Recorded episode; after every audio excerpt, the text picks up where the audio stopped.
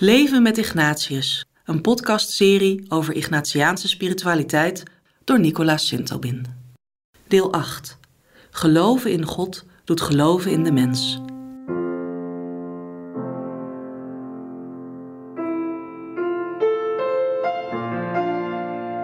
Ignatius gaf mensen graag vertrouwen, liever meer dan minder. Hij had een optimistische mensvisie.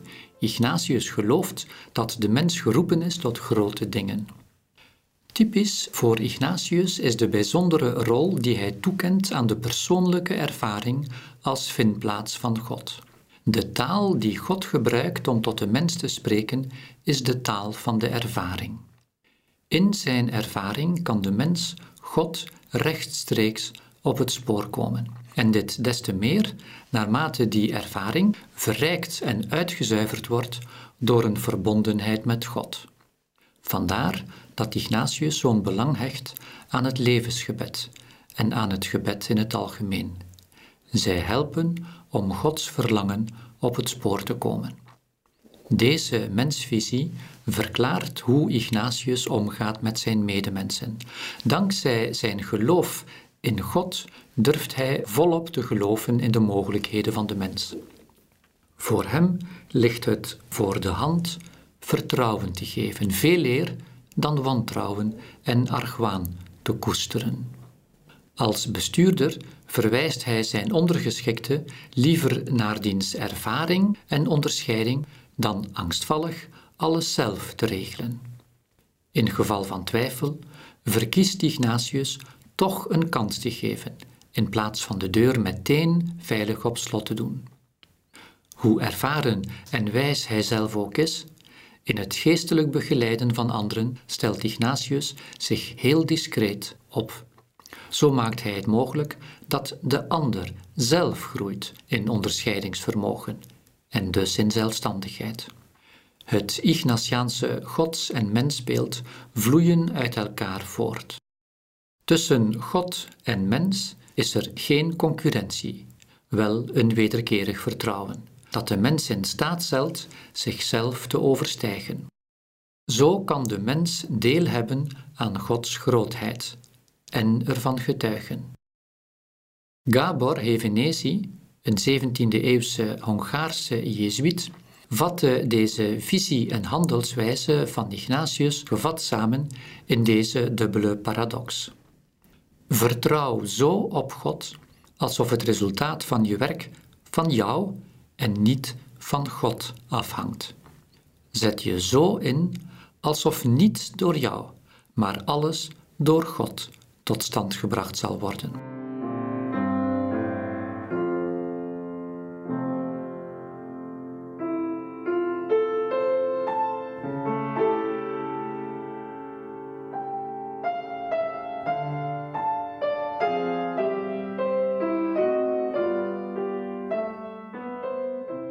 Jaar na de stichting van de Sociëteit van Jezus opende in 1548 het eerste Jezuïetencollege zijn deuren in Messina, Sicilië. In 50 jaar zouden niet minder dan 350 colleges volgen.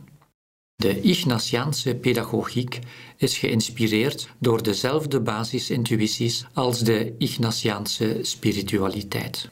Het Jezuïtenonderwijs heeft de reputatie intellectueel veel eisend te zijn. Toch komt de kennisoverdracht niet op de eerste plaats. Ze is maar een middel om te komen tot het eigenlijke doel: persoonlijkheidsvorming. De Jezuïten hebben hun onderwijsproject snel de naam Humaniora gegeven, dat wil zeggen meer mens worden. Daar komt het op aan. De unieke menselijkheid van elk kind zal zich des te meer kunnen ontwikkelen naarmate het kind vertrouwen wordt geschonken. Hoe meer je zelf vertrouwen hebt ontvangen, des te meer zul je later op jouw beurt vertrouwen kunnen geven en verantwoordelijkheid op je nemen. Het is belangrijk dat het kind, elk kind, succeservaringen kan opdoen. Zo kan het ontdekken waar het goed in is.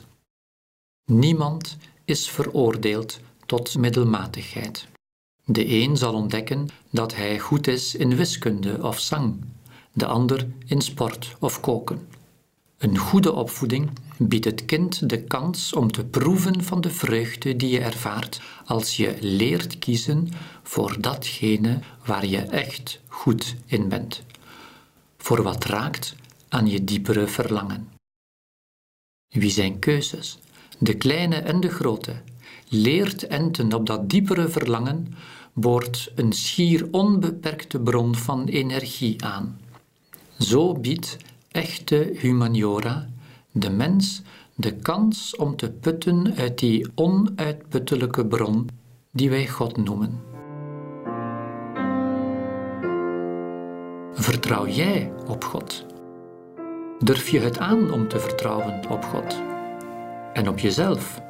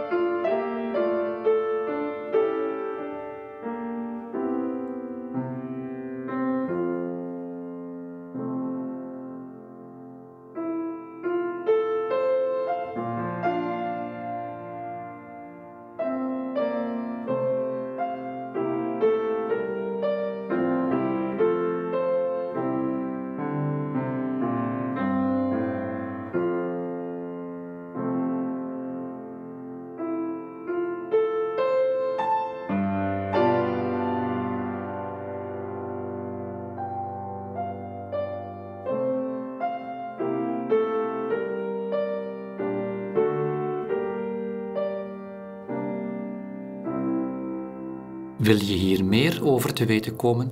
Lees dan het boek Leven met Ignatius op het kompas van de vreugde. Deze serie podcasts is een samenvatting van dit boek.